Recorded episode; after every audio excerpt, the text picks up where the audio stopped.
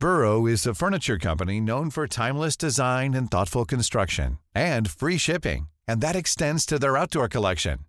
Their outdoor furniture is built to withstand the elements, featuring rust-proof stainless steel hardware, weather-ready teak, and quick-dry foam cushions. For Memorial Day, get 15% off your Burrow purchase at burrow.com slash ACAST and up to 25% off outdoor. That's up to 25% off outdoor furniture at burrow.com slash ACAST. I'm Sandra, and I'm just the professional your small business was looking for. But you didn't hire me because you didn't use LinkedIn jobs. LinkedIn has professionals you can't find anywhere else, including those who aren't actively looking for a new job but might be open to the perfect role, like me.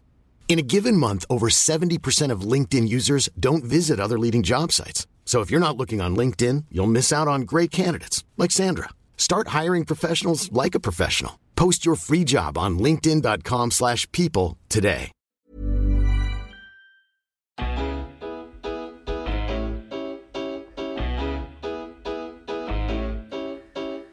Hello and welcome to the Roker Report podcast. We are joined today by Stewart Donald, who has kindly bought me a Mackey's this morning. So, all good here. We're good friends, aren't we, Stuart? Absolutely. Yeah. Once you share a McDonald's, that's it. Yeah, so I'm getting a chicken legend meal. Um, just before we get going, uh, we've had hundreds of responses to our plea for questions, and we've done our best to ensure that we cover everything we possibly can. Um, so them questions have came from Twitter, ready to go, the forum. I don't know if you ever read that. Probably No. wouldn't if I was you. No, no, I don't, I don't read that. there, there's there's an, there's so much to read that um I, I wouldn't stop if I started. So Yeah. Um, but before we get going, I thought we would maybe try and get to know you a little bit. You know, a little bit about you yourself, because we always just talk football, right, we don't actually know much about you know what goes on in your life. So that's you're good. the owner of the football club. yeah. What else do you do in your week? What is your normal week?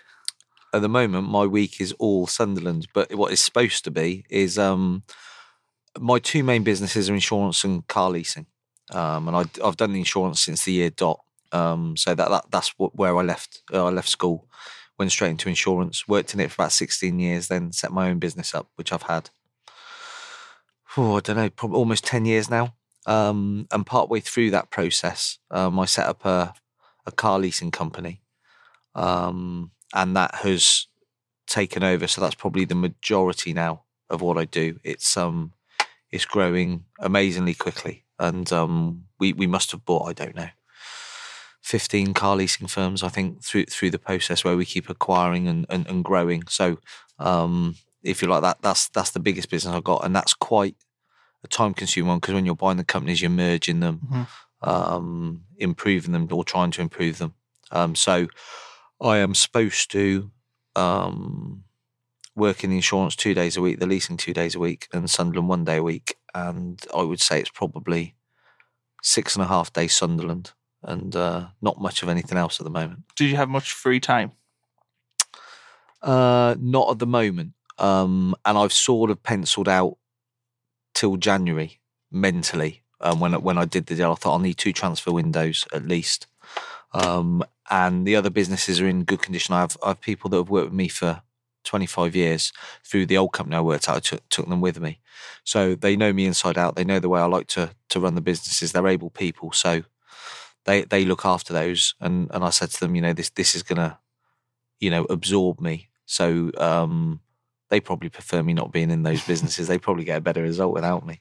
So um, that they let me, fortunately, focus on you know whatever project it is. And at the moment, um, you know, Sunderland needs hundred percent attention. So that, that that's what it's got to have. And how often are you up here in the northeast? Um, uh, well, it will peak and trot depending on what needs doing, but I would say on average two or three days a week. Like next week, I'm up Wednesday, Thursday, Friday, um, and possibly uh, Saturday morning and go to the Burton game. And um, that's typical. And it's really intense when I'm here. So I don't think I could actually do six or seven days, um, you know, solid here. So it's good I can do three or four days intense. Then I get away for a couple of days. And um, that allows me to recharge my batteries with regards to the demands on me in the sense that when I'm here, it is just the way it is. Everybody wants a little bit of you, and, and, and you know, that's understandable and fine. But you can't be like that seven days a week. So that gives me a couple of days away, but it also gives me a couple of days away thinking time. Um, and following through on the actions. And funnily enough, I probably do more actual Sunderland work away from Sunderland than I do at Sunderland because you're not when you come here you're disturbed by you know whatever whatever you're needed to, to, to do whereas when you're away you can actually focus on the job without interruption so uh, um, that's fine. And then hopefully it will it will go back to normal a little bit next year, and that would probably involve still being here two or three days a week, and and then you know the two or three days I'm not here, I can concentrate on the other businesses. And how difficult to to balance that work family? Are you is you got that balance right, or is that too far the work way at the minute? Um, yeah, it peaks and troughs. But what what what I've been able to do is I think what you have to do is make sure that when you're not working you give 100% devotion to your family. And, and to be fair, I manage, um, you know, what whilst, whilst I say I, work 24 seven, I can work round them. So I, I don't, I don't have to be in an office from nine to five. So if I need to work from home for a morning or, or the kids have got something on, I might choose to work from nine o'clock in the morning till nine o'clock at night or seven till seven. But I can break for three hours. So if I need to go to a sports day or a, and as a company, we're all very much about that. We, we give 100%. So we're not nine to five people. But what we do try and make sure is that all of our staff make their kids, you know, Christmas plays, sports days, everything else. So, you know, I, am the same as all my staff there. I'll make sure I, I, I get enough family time in. And the final personal one I'll ask is, is are your kids big? You know, are they like, wow, you own a football club or they're not bothered yeah. about football? No, no, no. They're, they're bothered. Yeah, they absolutely love it. It's, it's um, uh, it's what they talk about. Um, they've all got Sunderland kits. George is here today. Thomas was here last week. Um, Abigail can't wait to come back up. Um, no, they they um, they're absolutely all over it, and of course they play football, so their mates are, are into it. And you know, George was football training Wednesday, and the car stops. You know, and and and you know, you even in your social life there, the kids stop their football training at the end, and you're there for 45 minutes talking to all the kids who are asking questions about Sunderland. So um, that, that, there's a lot of interest in that, and um, no, the whole family's into it. Yeah. Okay. Start of the season. Jack Smith asks, "Did you expect things would go as well as they have done so far?" I remember you came in here and you said that you thought it might be a slow start. We've not really had that. So are you happy with how things are going? Yeah, I think on the pitch, um, uh, you know, uh, uh, uh we're unbeaten. You, you, we, it's a better start than what we thought. Jack's done a fan, a fantastic job with the team spirit and the shape of the team, and um, you know I think he's tactically astute. Um, we haven't quite done everything that we wanted to do in, in in the first window, so you know from a footballing perspective, we're not there yet. But despite that, I think you know Jack's done well, and I think on the pitch, you know, it's a long season; it'll peak and trough, but it's a strong start at this stage, and I, I don't think we could have asked for any more than where we are. And have you've been to most of the games? I yeah. you missed uh, um, two games did you? Because you yeah, I was on I was on holiday. Other than that, yeah, I've been to Luton away, um, and then I've I've made the home games apart from the the cup games.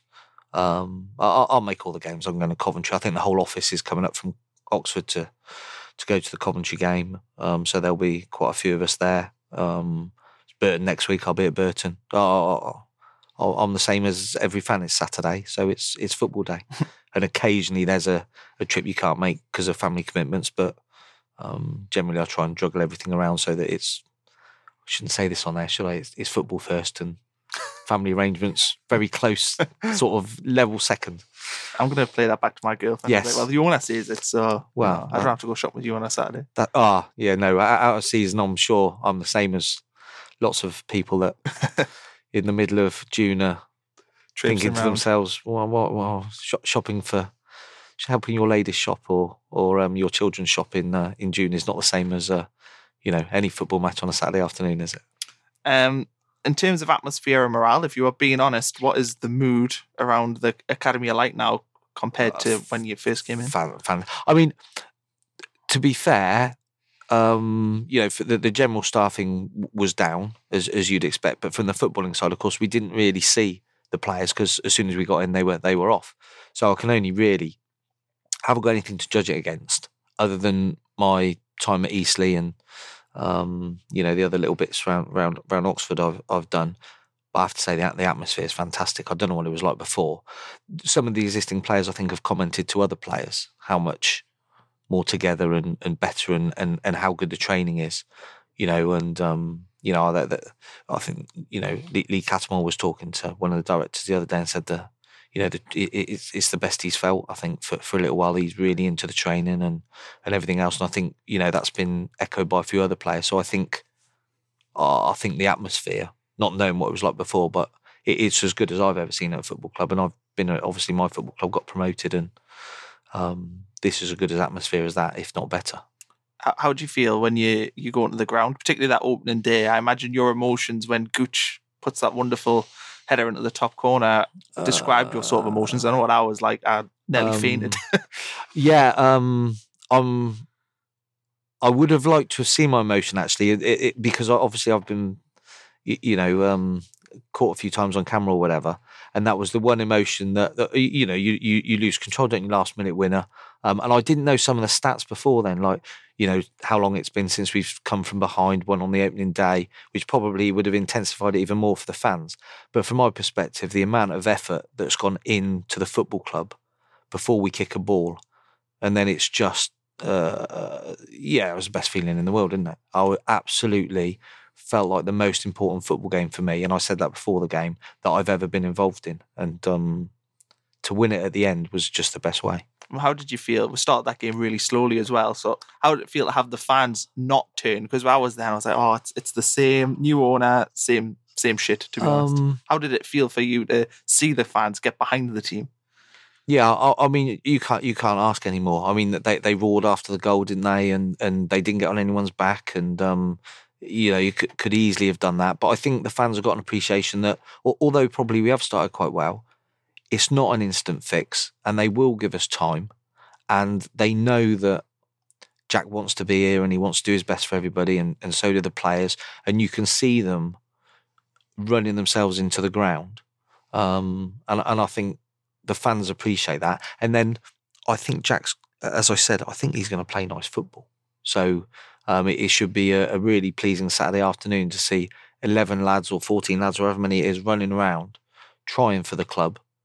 And, you know, pretty confident that when you're coming on a Saturday, you, you, you, you've got uh, as good a chance as any team to win a home game. So um, I, I think um, I think the fans see that. And um, they, they've been nothing but fantastic, to be fair, in the ground uh, and out the ground, but in the ground especially because I know it's been tough. They, they they've been superb. And what have you felt about the the away following? You know, you go there and you see that big Sunderland away, and I know it's like being in it. We've all been in it in this room. How does it feel seeing you know that amount of people Yeah. and Well, it- it- it- bananas and It, it, it's just special, isn't it?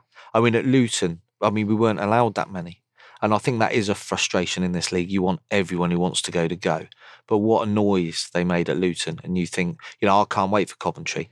The, the, the stats came through yesterday about Coventry, and, and we've almost sold out the allocation. And the first thing I said is, we, we, you know, if we ask for more, and we have asked for more, and um, you know, there should be another couple of thousand tickets coming. You think, I know it's a lunchtime kickoff, it's a big ground. We could take as many fans there as we want.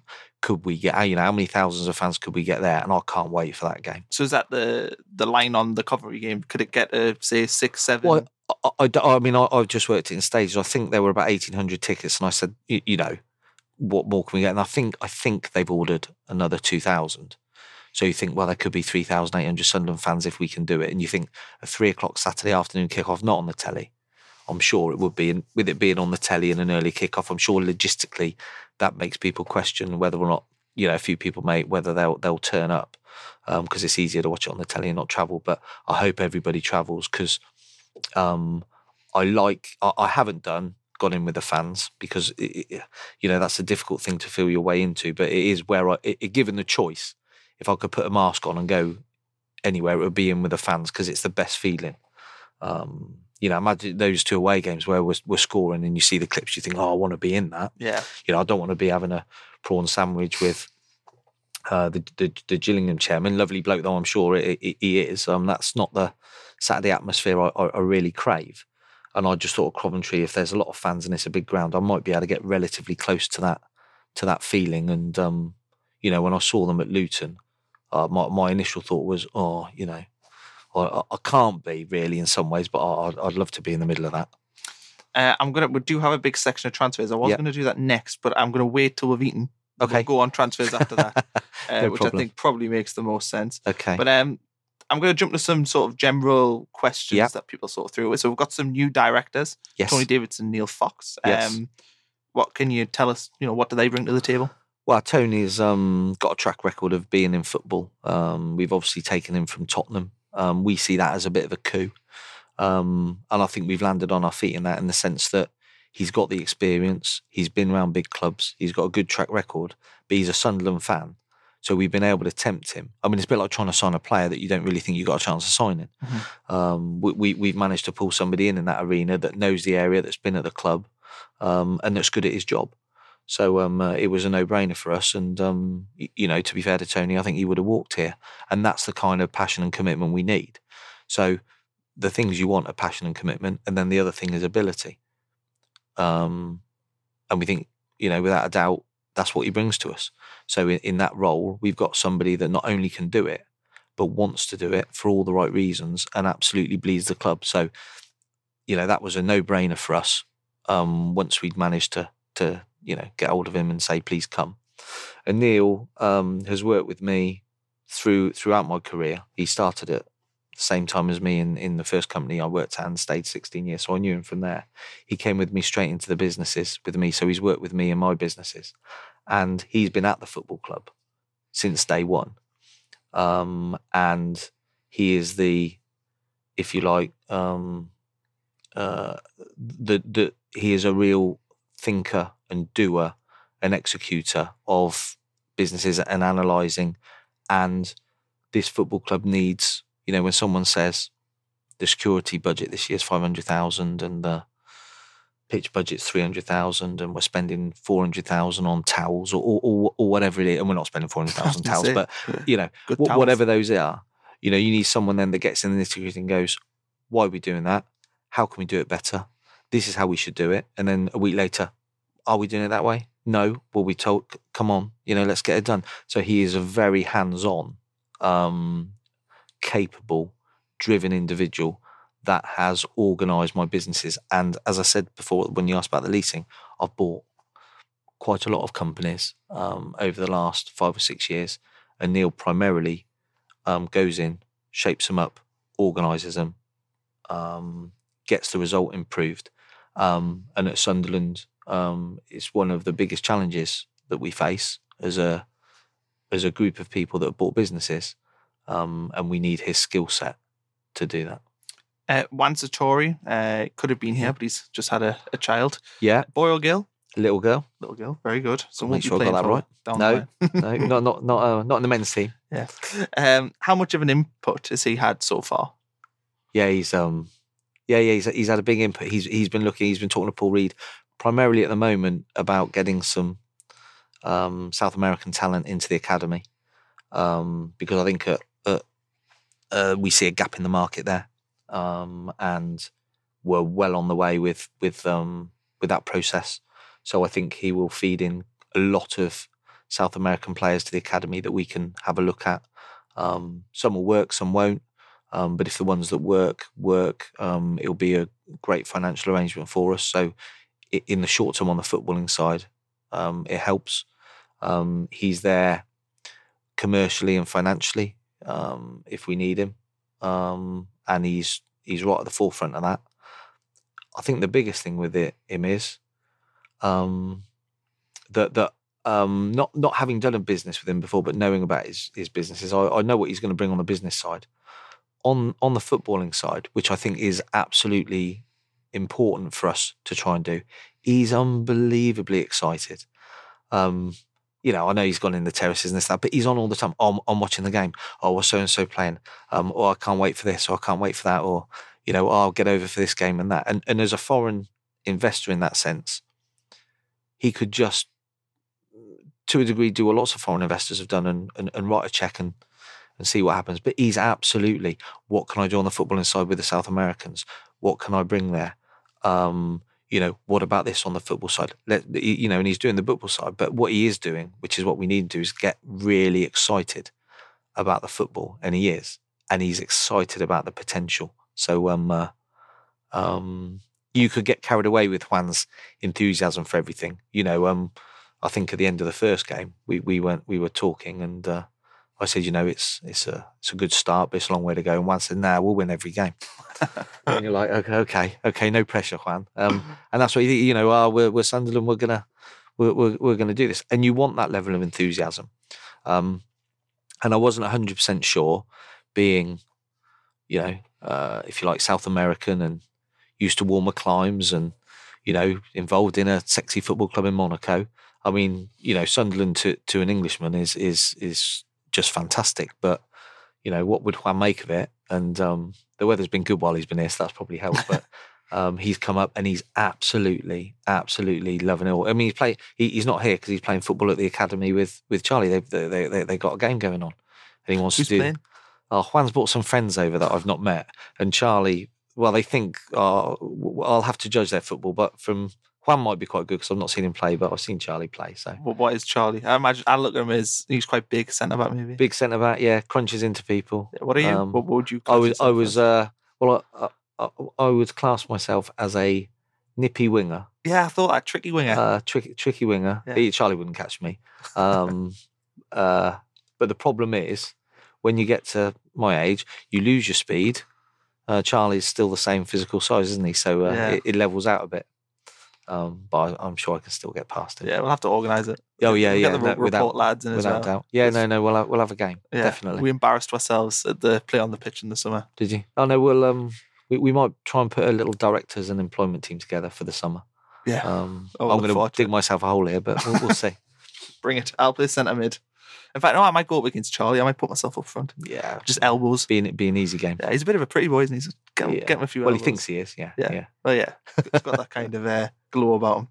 Um, for scouting, how big is the team working with Tony Coton? Um, sort of, you touched on the South American players. I mean, I just kind of want to get a general idea of what the, I presume it's a new scouting system we've got in there, what exactly it is.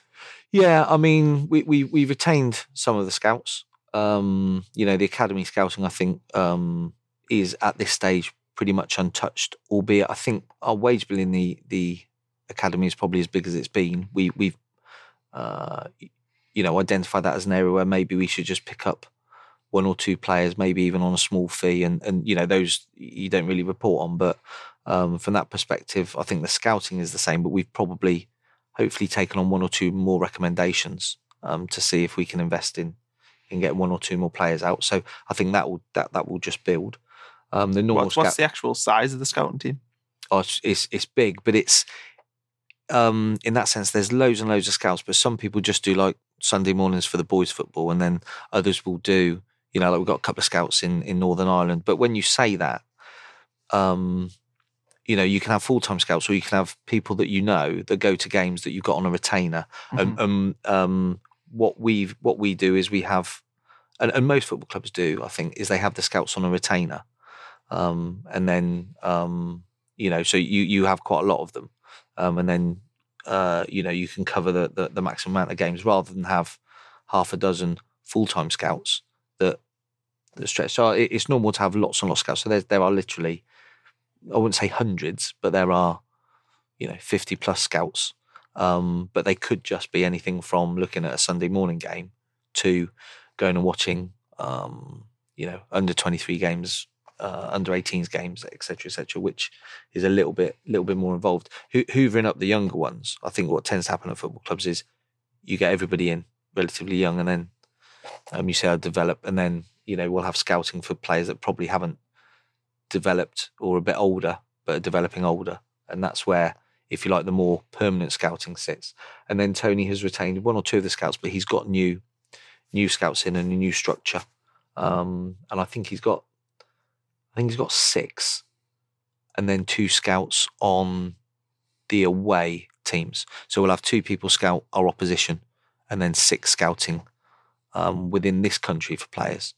And then um, I think we've got one or two uh, scouts, sort of, if you like, in Europe and, and Ireland, things like that, but they are not, you know, they don't derive their living from Sunderland Football Club. They are people that we will know that we'll go and watch matches and they'll say, you know, we, we've been to a game in Sweden, for argument's sake, Mhm. where we picked up one or two players before and, and they would recommend a player to us. And then we would go out and watch them. So we don't have a scout in Sweden. We have people that would look for argument's sake, and then we would go out and view the player.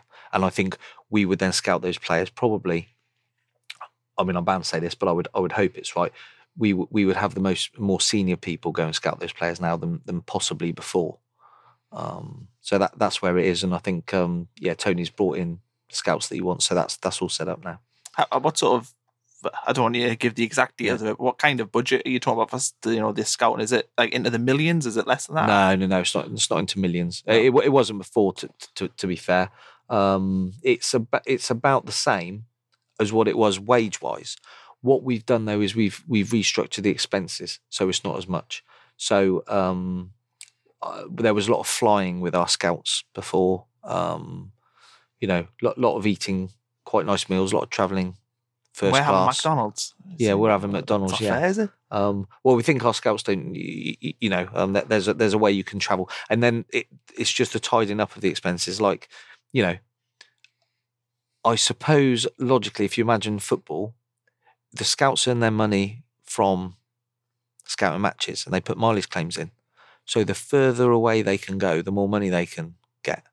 So you have to keep control of your scouts and have scouts that you trust so that you don't find that, you know, somebody that um, I suppose lives, for argument's sake, in Newcastle is going to scout a game on a Tuesday night that's as far away as possible rather than the player you want because he can put the maximum claim in. So we've just had a look at those things to make sure that that's as it needs to be.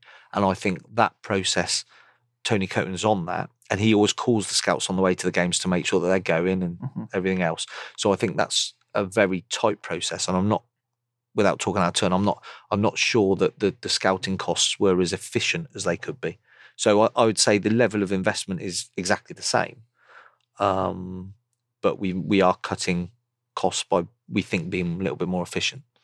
I'm going to jump to streaming. So we've launched a, yeah. a, new streaming service. There's a new app and everything for that. Yeah. Um, but it's it's got some issues. Yeah. Um, certainly things that have been reported to us about, you know, the quality of the service, the yeah. fact that there's only one camera, no yeah. scoreboard, stuff like that. Yeah. Is that something that we're going to look to improve on and, you know, develop? Uh, yeah. Obviously, it's new, so yeah, I think it's a a league thing that we have to sign up to, so it's run by them. So as with all these things, we can we can we we give the feedback and say, you know, I, I think this frustration that our fans will have I think there's frustration that all fans have at all the clubs that sign up to this because it's a service, I think, as I understand it, that we sign into um, and we pay to sign into that service. And you get what they provide you with. And then what we have to do is give them feedback and say, you know, um, we'd like audio or we should have three more cameras or this, that, and the other. But it's a collective thing. So it's not it's not streaming run by us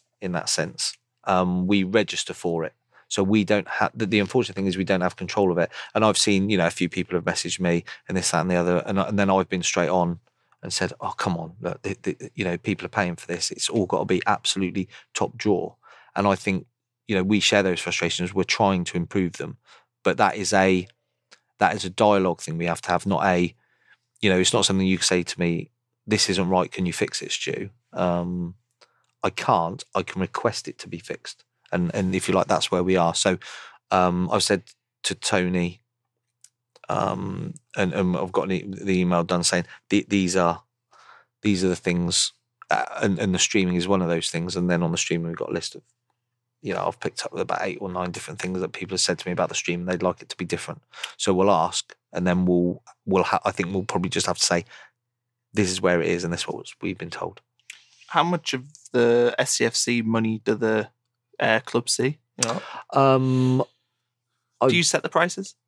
No, I think no, I think as I understand it, it's set and we pay a prescription um, of I think it's somewhere in the region about seventy five thousand pounds. So that's what it costs us, and then basically everything above that. So we have to pay that, and then everything above that, if we generate more than that, um, then the club get. So um, I'm not sure why the club haven't done it before, but I, I, I think when they looked at the numbers, they didn't they weren't sure that it was going to make any money. But um, I thought there'd be an appetite for it, um, and I could tell there was an appetite for it. So I think um, it's going to be a good revenue stream for us. And then, of course, we'll then have a an option there if we do make a lot on it. I'm not sure whether we can change the pricing I'm not sure if it's a set pricing, to be honest, through all the clubs and the clubs that sign up to have to set a set fee. If they do, that's the fee. And then we, we can have a look at what we do with the revenue. At the moment, the revenue will go to cover trying to get us, us level. And if we get to the stage where we're, we're doing well like that and we can alter the, the price to make it cheaper for people, then that's something that I'm sure we'd look at. But at the moment, it was very much we're in, the fans want it. It's the only option we really have. Yes, we'll sign up to it as a league thing. It's going to cost set amount. We'll let it run and then we'll review it. So I think what we were going to do is, is if you like, let it run for two or three months and then See where we um, go. See where See we go. Yeah. And do you know how many people are, are using it? Do you get to see the figures? Yeah, there's a lot. It's it's a lot. It, it's um, you can't use it. I don't think on the three o'clock on the Saturday. So when when the games aren't on, um, uh, it's it's into four figures. There's there's, there's over a thousand people signing up. I think per game, and then there's a lot of season tickets that have been done. But I think the Gillingham game generated us about thirty thousand pounds, something like that. So about And an- 3,000 watching it. Yeah, and then on on a, on the norm, I mean, some of them are season tickets, Yeah. and then but there there were a lot of people watching that game. Um, and then I think the the Saturday games, obviously, it's the international passes, so it's it, that that's less. So I think uh, a Saturday afternoon game is between five and ten thousand, I think, and then depending on what the other game is, I suppose in the demand, you you, you could say we might get thirty thousand pounds from a game like that. So, you know, if half the games were Mhm. at 10 grand and half of them are at 30 minus our costs. And I don't think there are any racked up costs from there. It, it, it, will, it will deliver the football club a, a nice result, whilst hopefully also giving fans um, the experience they want, albeit to get the Rolls Royce experience we want for fans, for them paying the money. There's no doubt, you know, you'd want audio on it and other cameras, things like that. So we can try and work on that. And would you be in favour of putting the Saturday three o'clocks on the for you know UK fans, particularly for away games? Yeah, definitely would for away games. The difficult thing with a home game is, of course, you want the people to come. Yeah, So it's a it's a balance, isn't it? Yeah. You know, some people genuinely won't be able to come, and you'd want them to watch it. But if it then stops three thousand people coming, um, It's not because they can watch it. You're like, "Mm," you, you know, you you want you want the Saturday afternoon home game. You you do want it that, you know, it's got to be viewed by by the people rather than on the TV. uh, Charlie released a statement about people leaving early. I think it was with the Love Supreme. Right. He had an interview with the Love Supreme, and he said Yeah. that um, he wanted supporters to stay in the ground till the end. Yeah. Uh, what's what's your thoughts on that? Well, I think you'd like them to stay until the end, and it is noticeable that a lot of people get up and and leave. Um, but again, you know, people pay their money; they take their choice, don't they? Uh, Um, you know, some people might have a need to go and do a Saturday night job. Some people might Yeah. think about the queuing out the ground, and and you know they've got to get away for a Saturday night out, and they don't want to spend an hour in the car park or, or whatever it is. So so I get that, but um, uh, I think you know, from a if you like, from an owner's perspective and a, and a players and management perspective, um, you know that the lads are giving everything. You know, you, you you've got players that are giving everything. You've got a management team that's giving everything, and to be fair, you've got owners. I think that are, you know, doing the very best they can. Um, and you know, if people can stay, I think we'd say please stay, and if they can't, then we understand that they can't. But it would be nice if those that are able to stay an extra couple of minutes would would would stay. Is that something that you're going to look to tackle with, say, the Red and White Army to work out if there's something you can do? You know, whether that be you know travel links or the I think Newcastle have a Magpie Pass where people get to use the metro for free. Is it things you're going to look at? to sort of- Yeah, I I think there's quite a lot we've got to look at on the match day. Um, th- th- th- there's there's lots not the way you want the match day to be, and I think anything we can do from helping with the food quality or, or, or reducing queues or getting the, the ticketing system better or the access to the club shop or, or whatever it is, anything that we can do to get as many people here as early as possible and stay as late as possible and enjoy themselves from that experience, then, then we've got to do that because it makes the day better for everybody. And it also helps us financially to, to, to, to get the club in a more sustainable position. So it's, it's morally and financially the right thing to have a look at everything. Uh, Kevin Ball, uh, there was when you first came in, you said you Yep. wanted to get him more involved with the club. Yep. What is his current day to day role? Um, he's focusing quite a lot on the loans at the moment. Um, and, and What do you mean the loans? um, get, getting uh, players out on Right. on loan from the from the academy. Um, get, getting them the right game times at the right clubs. So that's like then Embleton, uh, Embleton, Sam Brotherton left. yeah. Um, I think uh, Molyneux might be um, uh, another one that, that might be going out. Um, I'm not 100 percent sure, but I think I got an email about Luke, and I haven't, haven't, yeah. haven't I think yeah. it's done. So, um, uh, and then um, I think we've identified a few. I think our view in the academy from the top to the bottom, Kevin shares it, I share it. Um, if you like, Tony Coton and Jack, Paul Reed share it. We, we all have the view that if we can, we need to get as many of the players out on loan as possible, playing competitive um, football within the within the pyramid, from if you like uh, the Conference North strong teams up. Um, obviously, we're conference at the moment, then League Two, and we need to get them experience of playing in front of crowds and playing within, uh, you know, the environment that matters. So, you know, Kevin's got a a, a big job there because, you know, we need to to ascertain the development of these lads so that we can actually work out if, you know, giving them the contracts is the right thing to do rather than just you know, giving them a, giving them a contract and them being here, but not really playing any games. And then it comes to the end of the term, we go, no, they're not going to cut it, and, and and we cut them. Oh, Um, so uh, you know, yeah, Kevin's heavy into that. McDonald's has arrived, so we'll we'll take a, a pause for the eating cause, and uh, we'll come back. We've still got a few general questions to tackle, and then we've got plenty of things to talk about budget wise and transfer wise. So, so yeah, McDonald's time. Hello and welcome back. Uh, we had a McDonald's break. Stewart, what did you have? I had oh god, you You've got forgotten? me. No, I know what I've had, but I'm going to sound like a pig. And I had a plain cheeseburger, some chicken nuggets, and I gave my fries to. Uh, oh, well, I gave them away, didn't I? So It's not bad. it's not too bad, is it? I know people who get like a, what's it, a McGangbang thing where it's a massive. That sounds horrendous, doesn't it? It does, yeah. Yeah, I, I'm, gonna- I've I've never heard of or had one of those. I'd just like to say. Yeah, it's like a. I think it's like a chicken meal with a two things. I don't know. Upset. I don't, I shouldn't don't have know. That now. I- I'm not sure I want to look at your hand movement either. There. okay, back to serious matters. We'll talk about Kevin Ball. Um, you were talking kind of about his day to day running with the, Yeah. the loans. But is there any plans to see him back in his uh, football boots coaching? Yeah, I, I think uh, simultaneously to that, um, we, we we've talked to him about specifically, you know, the 23s and the 18s, and I um I think he's also said he's willing, and, and we think it'd be good for him to drop in on the, the the younger age groups on an ad hoc sort of basis as and when he can.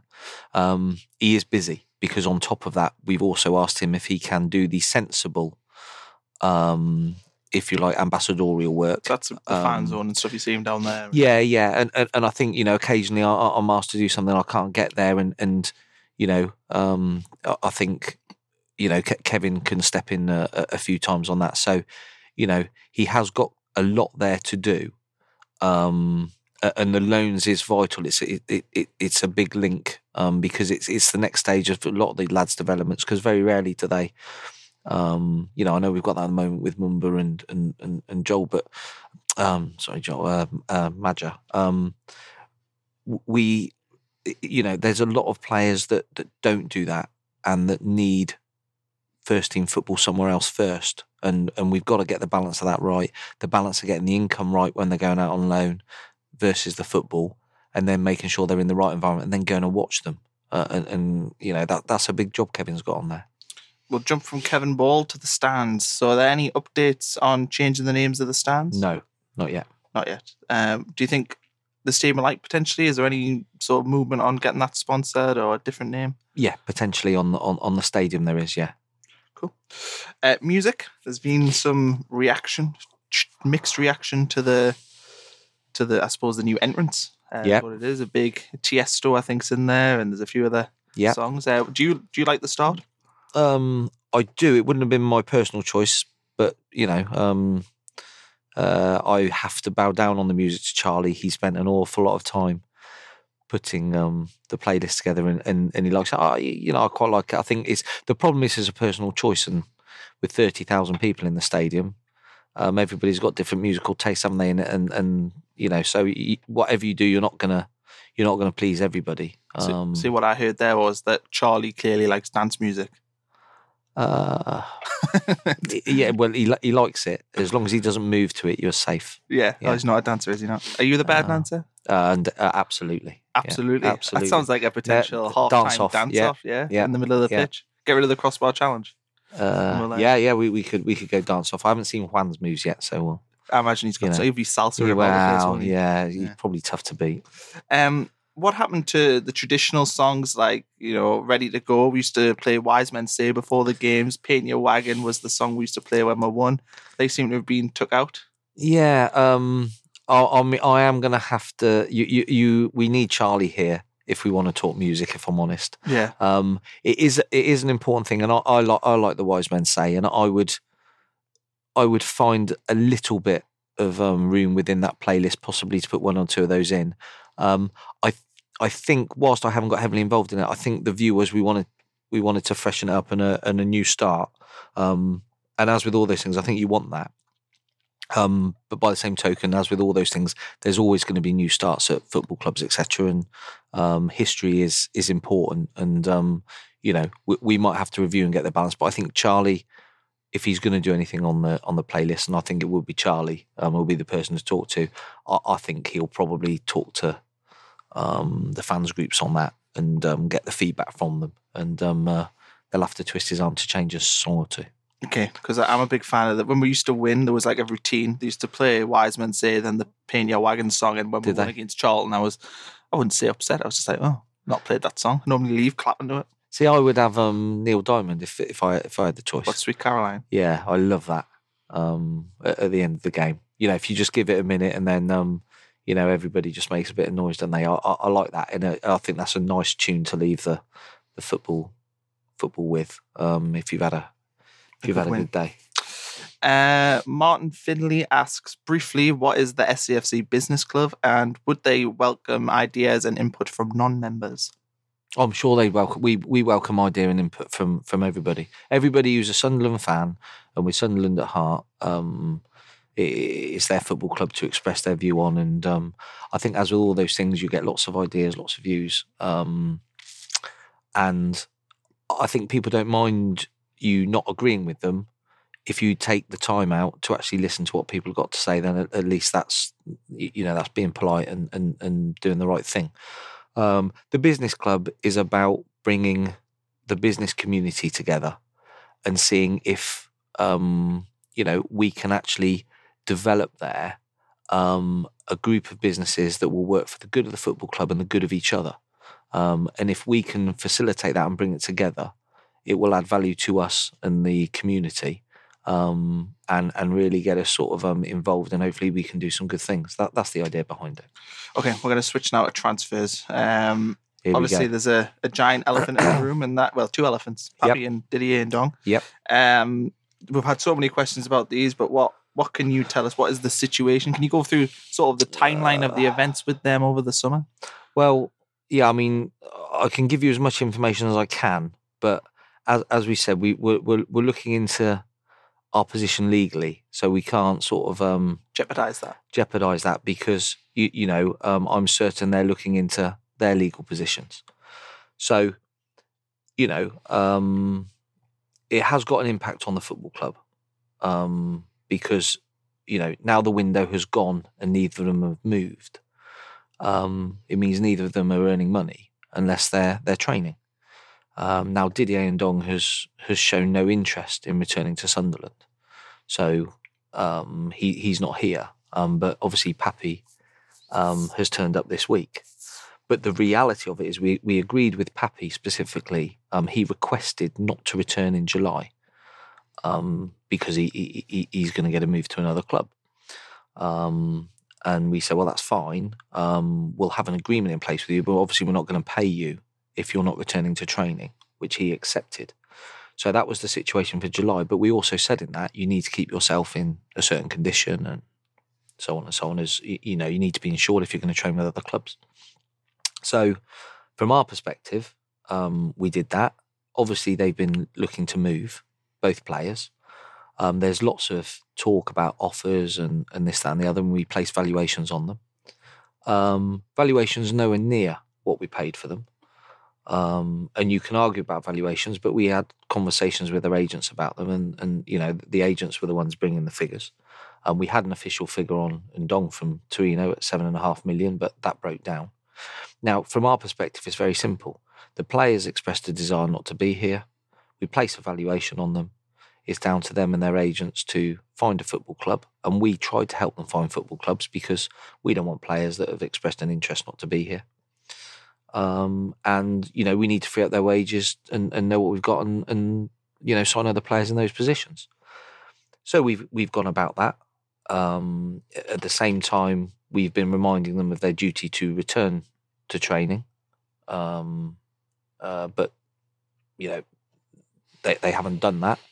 Um, I presume on the basis that, that, obviously they're adamant they're not returning, and and they're going to sort of, um, if you like, play football elsewhere. Um, we try really hard to to help them facilitate that, and the long and short of it is the main transfer window shut, and neither of them have got a club. Um, Papy returns, as I understand, he had a conversation with Jack Ross where he said he doesn't feel he's done anything wrong. Um, he's turned up, if you like, um, and and has an obligation to turn up in a, if you like, a certain condition. Um, and he hasn't turned up in the condition you would you would want. Um, and you know, the following day, then you know, training is to commence, and um, he doesn't make the training session. So, you know, from the football club perspective, yes, he hasn't trained 72 days and there's an agreement for him not to train for some of those. But where was he in August trying to get a move? So he then turns back, comes back in a, a condition where we, we don't feel he's in the right condition. And then to get himself in the condition that we need him to be in, his commitment is not to turn up to the very next training session. So um, we can't have that. Um, our, our, view is it's it's not not fair on us. Um, obviously, the players are being devalued um, as well as we speak because um, you know they're, they're not playing football, and um, if you're trying to sell a footballer, um, you get less for them if they're not fit. Um, so it's not our fault they're not fit. we didn't ask them uh, not to turn up. We didn't say that they couldn't keep themselves in trim um, but they don't want to be here. Um, so our view of it is now because they've not been here and have, if you like, not being able to get themselves placed elsewhere. In any job, you don't turn around, do you, at, at Tesco's and say, "I don't want to come in for seventy-two days as a shelf stacker because I'm going to go and shelf stack at um, Waitrose or Sainsbury's." and you don't not turn up 72 day 72 days while you're while you're trying to get a job with them and then come back and go oh no i'll start shelf stacking for you again now um you know i'm not in condition to shelf stack but i will be in a a couple of months and i'm sorry i've missed your eight biggest sales days. Um but you know pay me. Now uh, that will create a legal dispute. Now as papy has told jack ross i've done nothing wrong. So i'm sure papy's view of it is he's done nothing wrong. Um, I, I, don't know in any industry whereby um, that's acceptable um, and where the employer um, should be expected to pay their wages and just let them come back in. So we don't think that is our stance. We, we don't think that that is acceptable behaviour. And, and to me, that's, that's gross misconduct. So we, we will and are um, going through the legal process with that, and we'll have to fight our corner. What you worry about is, um, you know, we, we, financially, the, these players don't want to be here. We budgeted for them not to be here because they've said so. We budgeted for some transfer fees, which obviously we're not currently going to get. So we're down on the transfer fee perspective. But not only that, these players now think that, you know, despite the fact we've had to sign players to replace them, as under their instruction, they're not returning, um, they now, you know, are obviously going to try and, I would imagine, uh, make a case for them to say that they haven't been in breach of the contract. Well, I don't see how they're not in breach, but we'll have to let that legally play out. Um, and you know what's going to happen from there. I think you know in the next couple of weeks or, or, or few weeks, um, you know the fans will see um, what the legal result of that is. I do not see morally in any way, shape, or form how the football club should have to spend one more pound on two footballers that um, uh, have decided because they don't want to play for Sunderland in League One, they're just not going to turn up and not turn up for the first eight games. How how is that not um, grossly negligent and, and gross misconduct? I, I don't understand on any way, shape, or form. And I think the problem is, you know, if you like, of the 50 million people in this country, 49 million 900,000 odd would be in agreement. It's a question of what, if you like, the the appeal panel or or the lawyers are actually going to sort of um you know come out and say. So morally, I don't think we owe them one pound.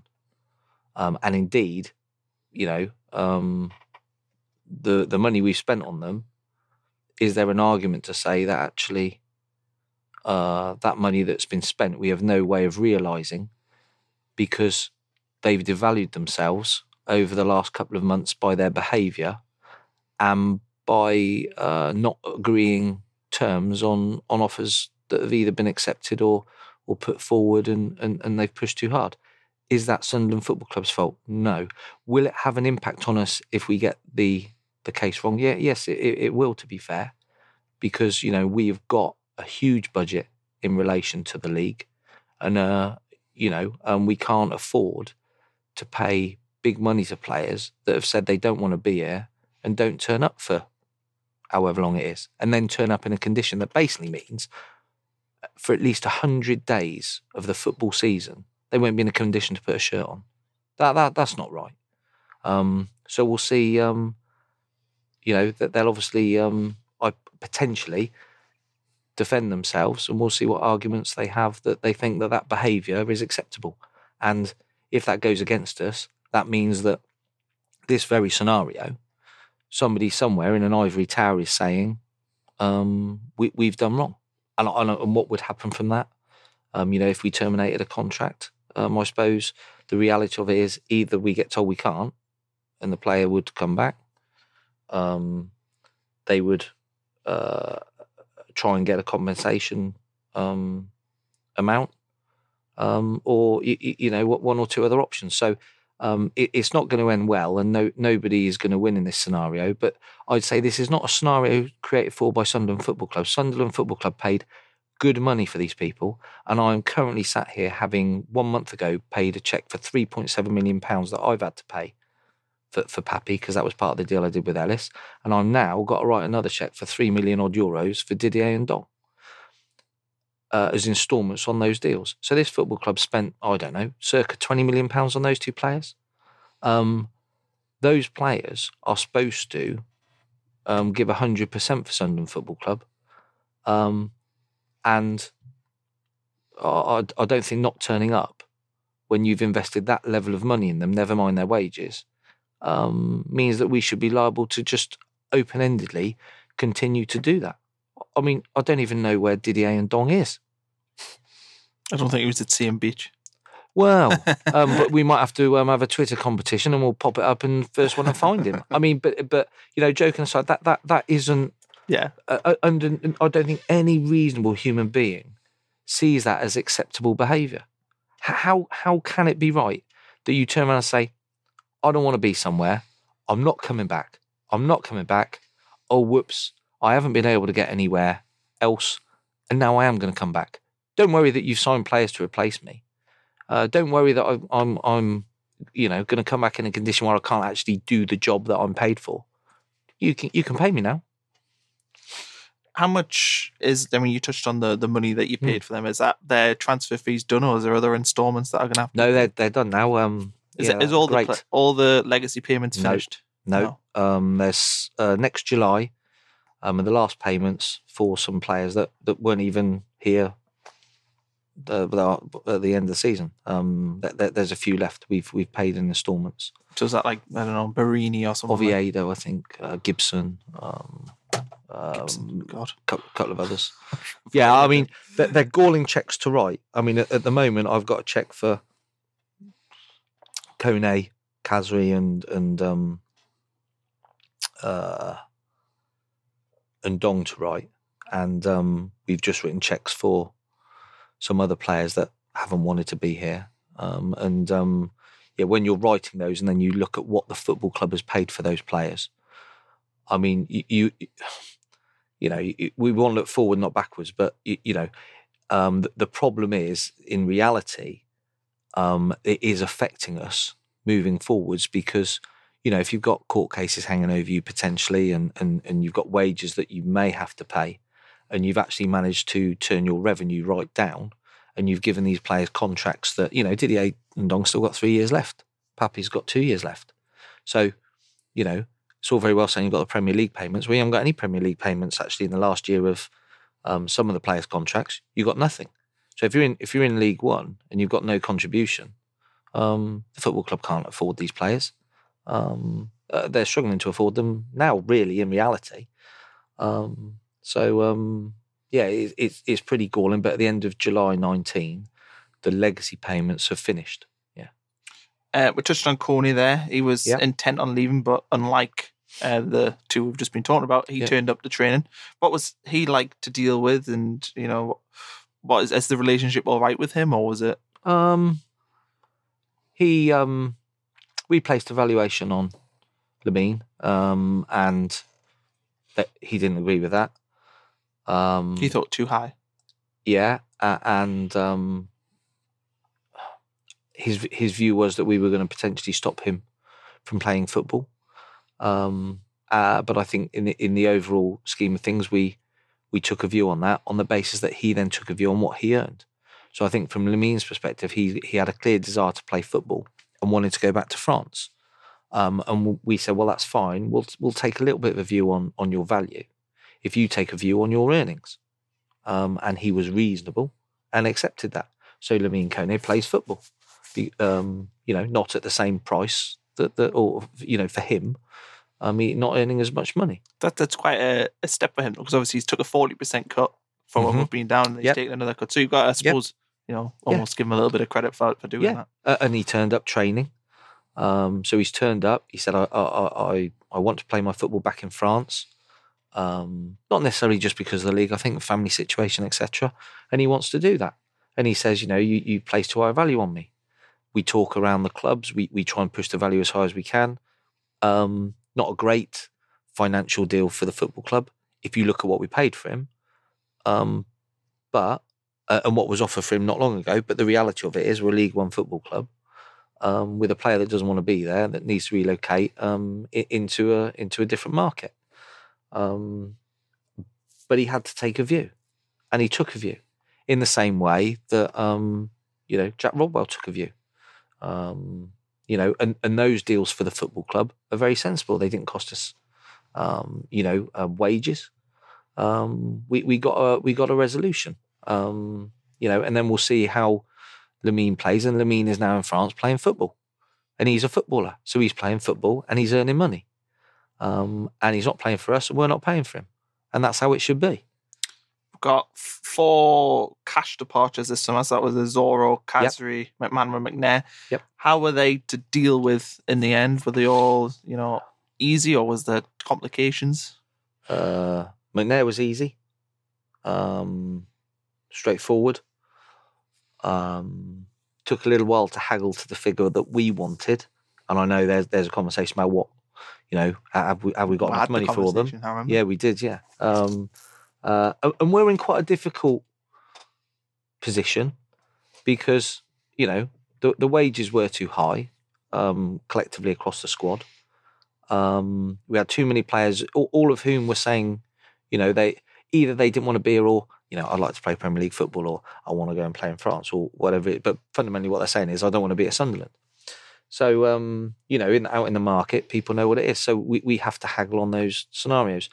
Uh, Joel Asoro um, I think um, you know there was interest from Joel Asoro from a couple of clubs. Um, eventually, um, I think Joel realised there was interest in him, so um, he, he, lost a couple of options because he left it, I think, to his agent.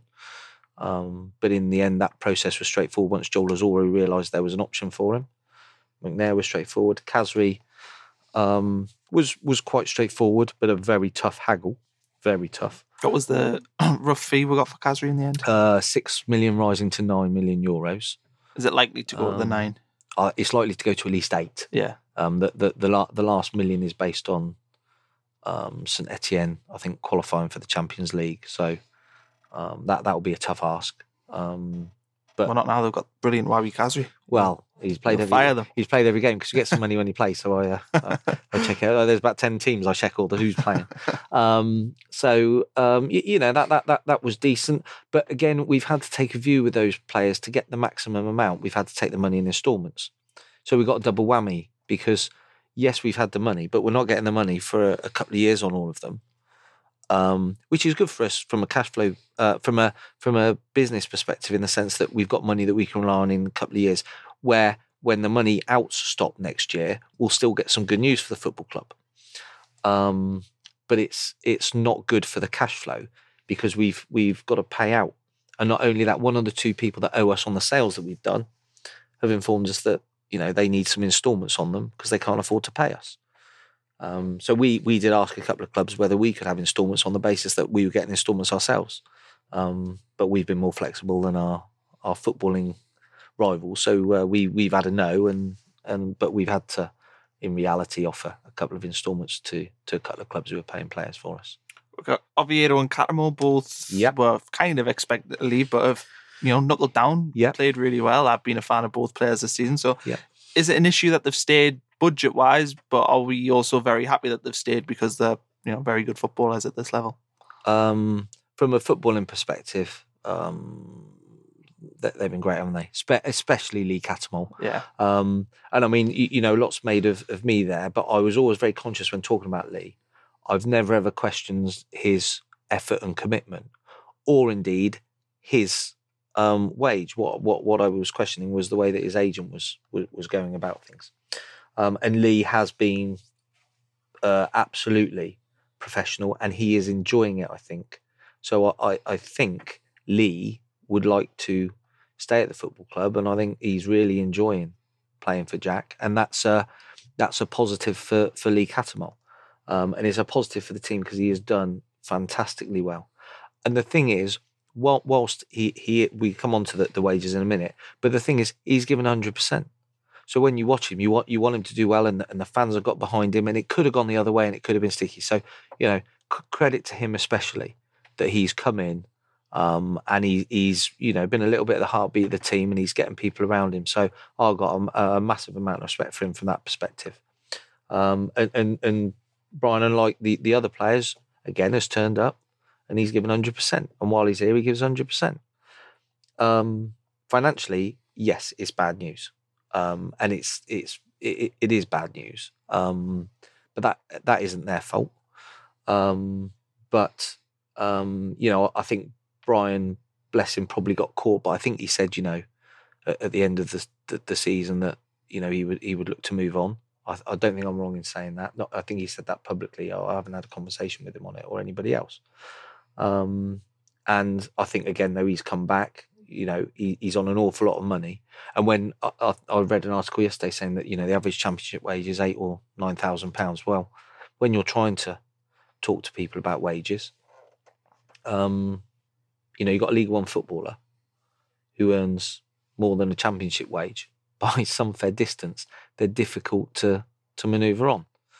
Um, now, when we came in, we thought that um, we, we we basically did a budget that said we'd have 10 million in wages and we'd have, probably have to spend 4 million pounds um, you know tidying up contracts because we had the Jack Rodwells etc now the reality of it is we spent zero tidying up contracts but that money has is but we're we're worse than that because actually our wage bill is over because we haven't been able to get rid of Ndong, Djilobodji, um, and and you know a couple of others. Um, so we're way way over that, and that's bad news. Um, now, you know, we'll see where we go with Papy and Ndong, um, but the rest of the squad, with the players that we've got, um, you know, I think we've we've got the wage bill down from twenty odd, and if we exclude those two for the minute, I think the existing squad then remains at sort of about eleven million. So we've managed to to get that down. We managed to halve it. and then the new squad has cost about three million to put together. And and really, that that tells you, you know, the, the challenge that we have. Because in this league, we said before three or four million is is a decent wage, and, and you you're at five or six of your budget. Um, you, you're at the top, and we're we we've spent that on on new players, the the the three or four million, well, three million odd, but we've still got eleven million in the existing squad, and that and we haven't got eleven million pounds of, of value probably. Um, you know, and, and Joey Barton says in his press conference, you know, our playing budget's 28, 29 million. I Well, saw that. He, he's he's doubled it, bless him. He's he's Tripled he- it nearly. no, mm, well, no, no, it's about 14, it's about 14, Ah. 15. So, he- so he's doubled it to be fair. Um, but he said in that, you know, we've got players on his entire squad, and we have. And um, with League One revenues, even though we've got 30,000 fans, that's not sustainable. So, you know, but we've had one window. So over the next couple of windows, we are going to have to try and improve that. But the problem we've got is it's left us almost no wriggle room. Um, you know, so when January comes, we are, you know, i i January is going to be a challenge for us because of, of what we've got in our squad. But that is, you know, outside of Papy and uh, uh, and Didier, who've decided they didn't want to play for the football club. Um, no, no player who's at the football club can be blamed for that at all. Um, all we ask them is that they come in and earn their money, and that's what they're doing. Brought in 12 players. Uh, move on to some more positive Yep. things. Well, obviously, in Cattermole, I suppose, Yep. positive as well. Yeah, absolutely. But how do you rate our business as a whole? And were you happy with what we were able to do? I remember you coming in here once saying that you were panicked almost, and everyone else was Yeah. calm, and you weren't. So, are you happy overall with what we ended up with? Uh, yes. Oh, well, I'm about to say that though, aren't I? Um, yeah, I mean, you, you know, we missed the striker at the start that came at the wrong time, and I was talking to a fa- few fans about this. The way we did our business, um, and of course, you can't say it publicly till, till after the event. What we what we couldn't do at the start, I don't think, is go and sign Charlie Wyke and, and, and Jack, etc. And the first couple of signings we we- make are, you know, we're paying fees on, and and, and the big the biggest wages that we pay, although they're a lot less than because it raises the ante for the rest of the signings. So what we tried to do was we got all the signings in to start with. You know, Chris Maguire had a year at Bury, left on his contract. Well, we got him out there for nothing. I'm not sure if we'd have signed Charlie Wyke the week before and paid a fee on it, Bury would have said, "Well, they've obviously got some money." Um, and we didn't we didn't go down it from that avenue. So we tried to do the best deals that we could for the players at the time. So we had to do them in a certain order. Um, we missed out on one or two players. We missed out on two players, I think. Um, but those players, um, one of them didn't move anywhere. So, you know, we, we missed one player that moved. Um, really, would that be Isa? um, Uh, well, we missed out on him because of the fee. Yeah. Um, but I don't think. I think we we had, if you, I suppose, in our in our strike line, we had Wyke, Isa. You know, um, we we talked to to Lyle Taylor, and we knew we wanted one straight two of those. So I would argue on that we only ended up with one. So I suppose when I'm saying we're missing two, we one of those Mhm. we might have gone for. Um, and then obviously there was a- there was a lot of talk around Billy Sharp that Billy Sharp, you know, wanted to stay at Sheffield United. Playing I games think as well now. and he's playing games and he's a Sheffield boy and fair play to him, you know, and he he he he, he loves that club. So we were never going to get him out of there, um, you know, in that environment. So we probably missed out on a on a striker, and we put one or two offers in um, for players that that if you like didn't materialise, but they would have been at the expense of one or two of the others that we signed. So I think on balance, we we've we've pretty much got what we wanted, and I think we might like one or two more. But the challenge for us is going to be in January, you know, se- seeing where we are. Um, and you have to remind yourself we've only had one window, um, and we haven't quite reduced the wage bill enough to give us the level of flexibility we want in January. Um, so we'll need to try and sort of make sure that that happens. So you know, January is probably going to be potentially as challenging as this summer has been, and then hopefully from there, when it gets to the end of the season, um, you know, um, you know, we'll be in better condition. But Jack's done a fantastic job around trying to fit the finances whilst getting the players we want. So I think we've done quite well with the jigsaw. Is there any potential free agents coming in? We saw there was a Armenian international defender whose name I'll try, Gael Andonian. Um. Is there any other players that have been, you know, going to come in on trial or potential free transfer signings to pad the squad out? There might be. There might be. Um, you know, but that that will depend on them bringing them in, putting them probably on trial potentially, and then we'll get the feedback. But you know, it's the only way we can do any business if we need to. So you know, we'd be daft if if we think there are options, not sort of looking at them just in case we might need them. Uh, what do you think was the the biggest bargain you got in the summer? Now, I don't want you to almost, you know, say that you robbed another club, but what do you think was the best bit? Well, I like Chris Maguire, don't I? So You are you know, getting fan. him out of getting him out of Bury for nothing, um, uh, I, I think was was good business. The goalie looks like good business. Ma- Max um, looks like oh, good business. Jack, Jack oh, I mean, we we we've I, I don't know. I, I think we've we've we've done pretty well. Get McGee um, on a free. That was, I would yeah. say that was the the Yeah. steal. yeah, that was um, yeah, that was a good negotiation. Took a, took a while, um, but yeah, he's he's um, yeah, good lad, good lad, good attitude, and um, you know, Jack was keen to get him. Um, uh, you know, and he was always going to be free, but um, you know, we had to get him at a sensible amount of money because again, you know, as as one of the first signings, you can't you can't be going and spending more than what the league warrants because um, you know, you, you you're setting your your tone too high. So, uh, um, I, I, I like the lad, um, Sinclair. I think getting him out. Um, I, I think I know I know he's injured, but I'll go back to the first game and I thought he made a big difference when Yeah. he came on second half. So I, Pace, power. yeah, I'd like to see him. But you're looking at it now and you think he's almost fit. Wykes getting fit. Maja's done really well, hasn't he? Uh, He might not have started potentially if everybody was fit, was he? But he's had his chance and he scored his goals. He's, he looks good. I like him. And then you got Chris Maguire as well, and you're looking at it and you think, well, I'm not sure these players are going to start. Well, I don't know who I'd start out of that lot. Um, Yeah. So Jack's problem, not yours. yeah, yeah, yeah, yeah. As long as he wins. Yeah. Um, I know we're, we're pressed for time, so there is Yeah. a few things I want to Yeah. just Go on. Yes. bang straight through. So, Yep. one question here from Danny Roberts is about the contracts we're giving to players. So, Yep. mostly one and two year deals. Is there a particular reason behind it? And are we protected with extensions? In Yep. there? Um, two years um, is the main contract op- uh, view with a one year option in our favour is the majority of contracts we've done. And what was there a particular reason? Just to protect you, because obviously, if you, Uh, yeah, if you- keep, keeps the players a little bit hungrier. Um, two year contracts is, is norm at this level. Three years is quite a long time in football. Um, you know, so I, I think there's no reason, you know, a two year with a one year option is better than a three year deal. Fair. Um, looking out here, uh, there was some of the academy players that we were looking at. So there was Liam Miller from Liverpool, and that doesn't seem to have, No, no. have Um, happened. Now, I might have got the wrong Liam Right. when we were talking. so does that the- mean that the Liverpool Liam Miller might have been sitting here going, eh? Yeah, I think I think he might have been going. Yeah, um, when we talked about a Liam, I was looking at a Liam on Merseyside with a, and and um, we were signing a lad from Liverpool and Everton. So um, I think in the early days, I've got my um, I've got my names confused there because we were looking at a lad called Liam something and a lad called Miller something. And I, when you said Liam Miller to me, I've used the first name of one and the second name of the other. So I have got that wrong. Fair play. Good, good. Owning up to that one. Yeah. Um, which was the most difficult player to get into the club? Or maybe just difficult dealings with, you know, getting it. I mean, Charlie Wyke seemed to drag forever. Bolton interest as well. Is that one of the harder ones? Charlie Wyke was probably the most difficult. Yeah.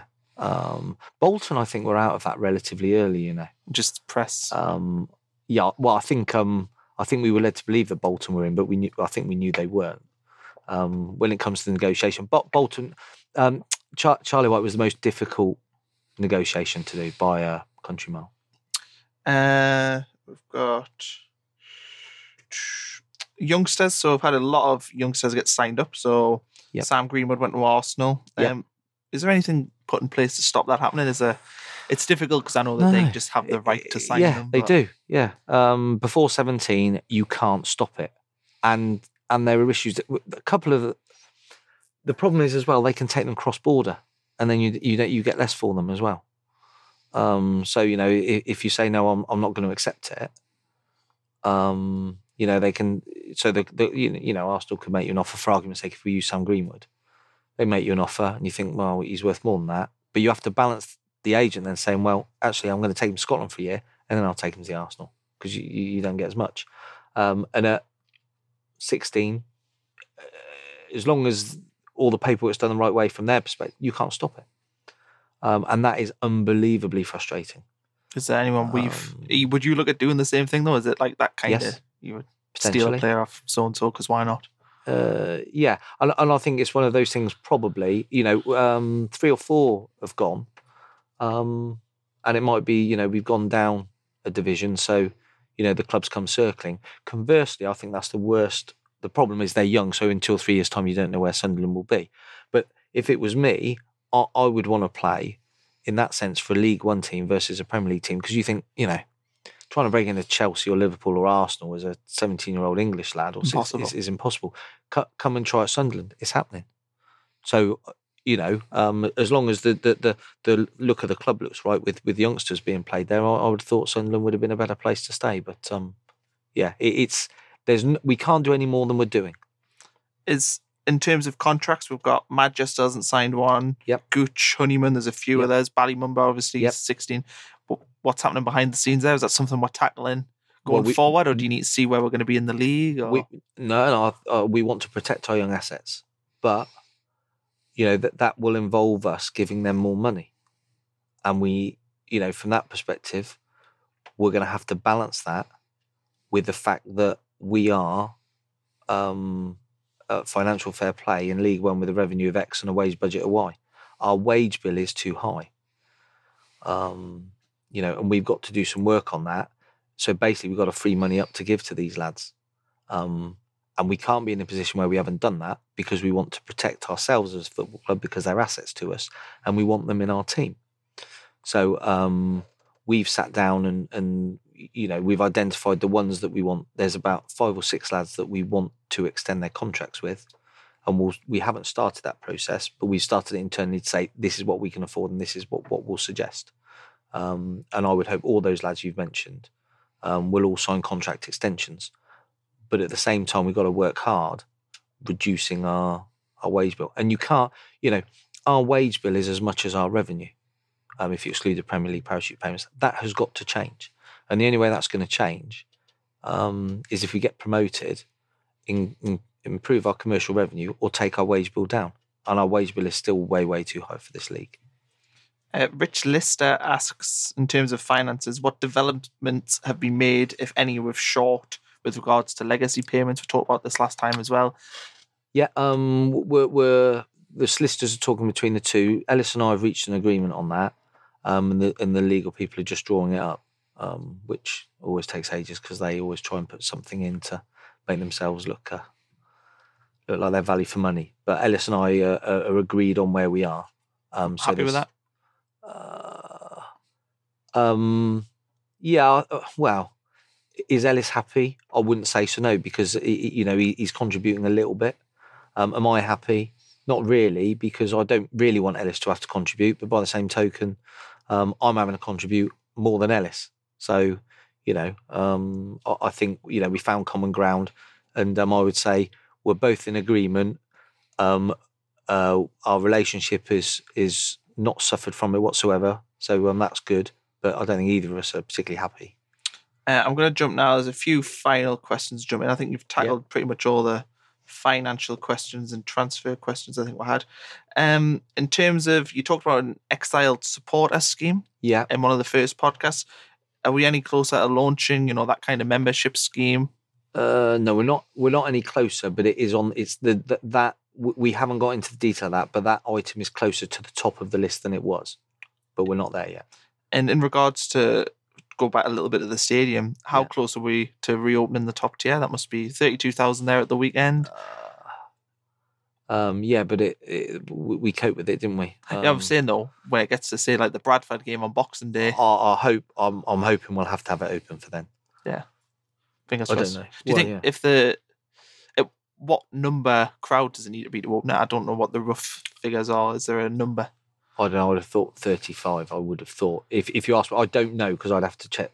Yeah, Um, but I would have thought logistically about about. I mean, the bottom bowl seats what 38, something like that. I don't know. Yeah, I think so.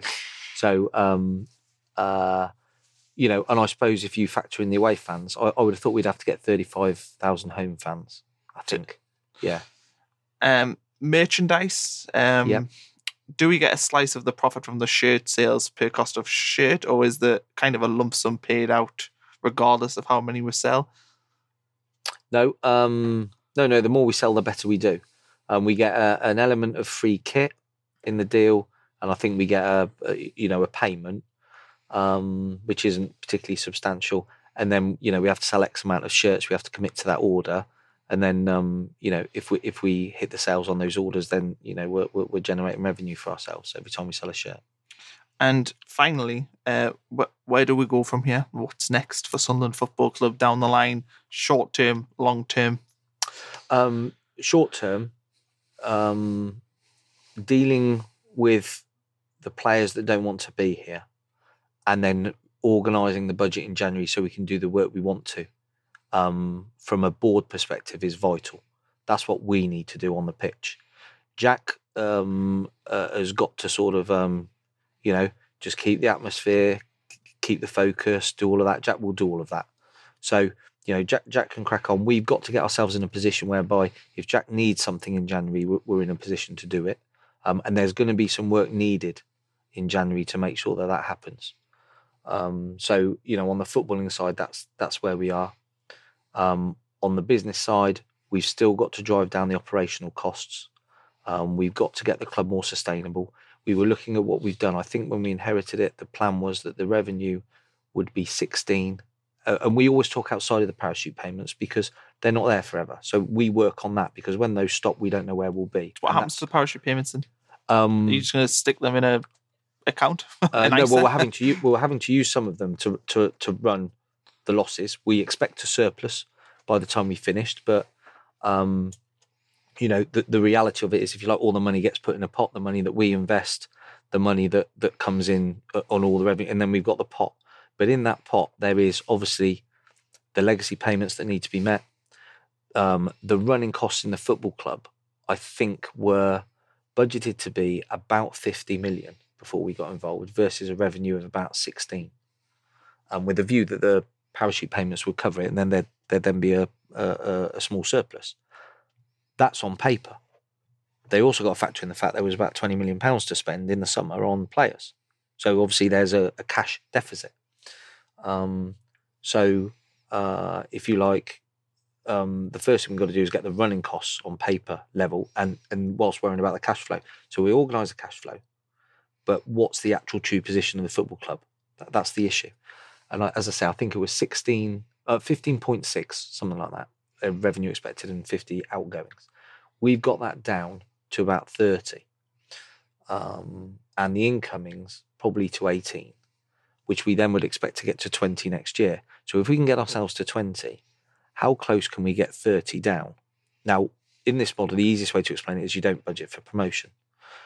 Are so if we were in League One on a clean slate, with the biggest budget being six million, 10 would be plenty. So if we're running at 40, uh, 30, take four off the budget, obviously we're at 26. The Premier League payment reduces that we have to make on as a charitable donation uh, by a million pounds. So we're down to 25. We've got a conversation with the rates, which we think is, is, is too high by seven figures. So that would take us down again, plus a bit more operational work. And you can see that the running costs of the football club are getting into the low 20s and the income without cups, um, etc., is, is nearer 20. So, you know, we're then close to being sustainable. And that, if you like, is where we're working towards. But at the moment, a lot of the cash that we're generating is is going on, you know, getting those losses down. Um, you know, maybe buying ourselves out one or two contracts, etc., etc. So by the time we get to that model, the key is how much of the cash have we got left from the money we've invested and the money that's surplus in the Premier League and the players that we're selling versus some of the stuff we've inherited. And every time we inherit something and it goes wrong, um, you know, an extra person sues us, or we, you know, our numbers haven't got quite right, or you know, um, you know, Alvarez wins a case for five million. That eats into that money, um, and then the only way out of that is for either us to put more money in, either by us doing it, by getting the loans, by restructuring it. And, and and the question is, have we got our numbers close enough to being right? Now we think we have, and that's all okay. But the one thing outside of that that we've all got to understand is, it's all very well us getting the financial model right, but that gives us a restriction on what we can pay on wages. Forget transfer fees, what we can pay on wages. And um, I'm not 100% sure of the exact rules, but I'm certain that if our turnover is 20 million, our wage bill can't be 15, 16, etc. So we've got to work that. And then if we get promoted, of course, we can add it up and, and move on. So the one thing that we haven't got down as much as we thought we would is is, is the player wages, primarily because I think um, some players that expressed a desire to leave haven't been able to leave, um, and there are probably four or five of those. So that's the challenge we got. It sounds like a busy, busy, busy, busy few months ahead. All busy. Yes, look Yeah. forward to getting the update probably October time. Yeah, uh, no so problem. thanks, Stewart, for coming on. Pleasure. Um, enjoy the game today. Hopefully, we'll everyone will be listening to this tomorrow morning, excited and happy that Let's hope so. Stuff Fleetwood and Joey Barton. Yeah, yeah. Well, oh, I'm not sure. I, as the owner, I should say we should stuff them, but yeah, let- Yeah, want to stuff. let's stuff them. Yeah, let's Yeah. stuff them. No, let's uh, I've stuff them. been Connor Bromley. Follow Roker Report on Twitter. Follow Stewart on Twitter. He always drops tiny nuggets of information in his likes and replies. Um, and thanks for listening. Um, hopefully, we'll you'll be back in sometime in the next month. when you need me. Yeah, Yeah. absolutely. okay, thank you.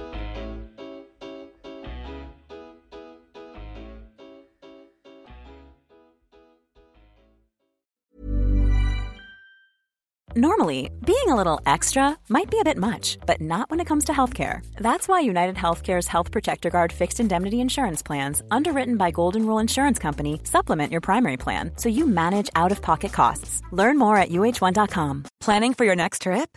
Elevate your travel style with Quince. Quince has all the jet setting essentials you'll want for your next getaway, like European linen, premium luggage options, buttery soft Italian leather bags, and so much more. And is all priced at 50 to 80% less than similar brands. Plus, Quince only works with factories that use safe and ethical manufacturing practices. Pack your bags with high-quality essentials you'll be wearing for vacations to come with Quince. Go to quince.com slash pack for free shipping and 365-day returns.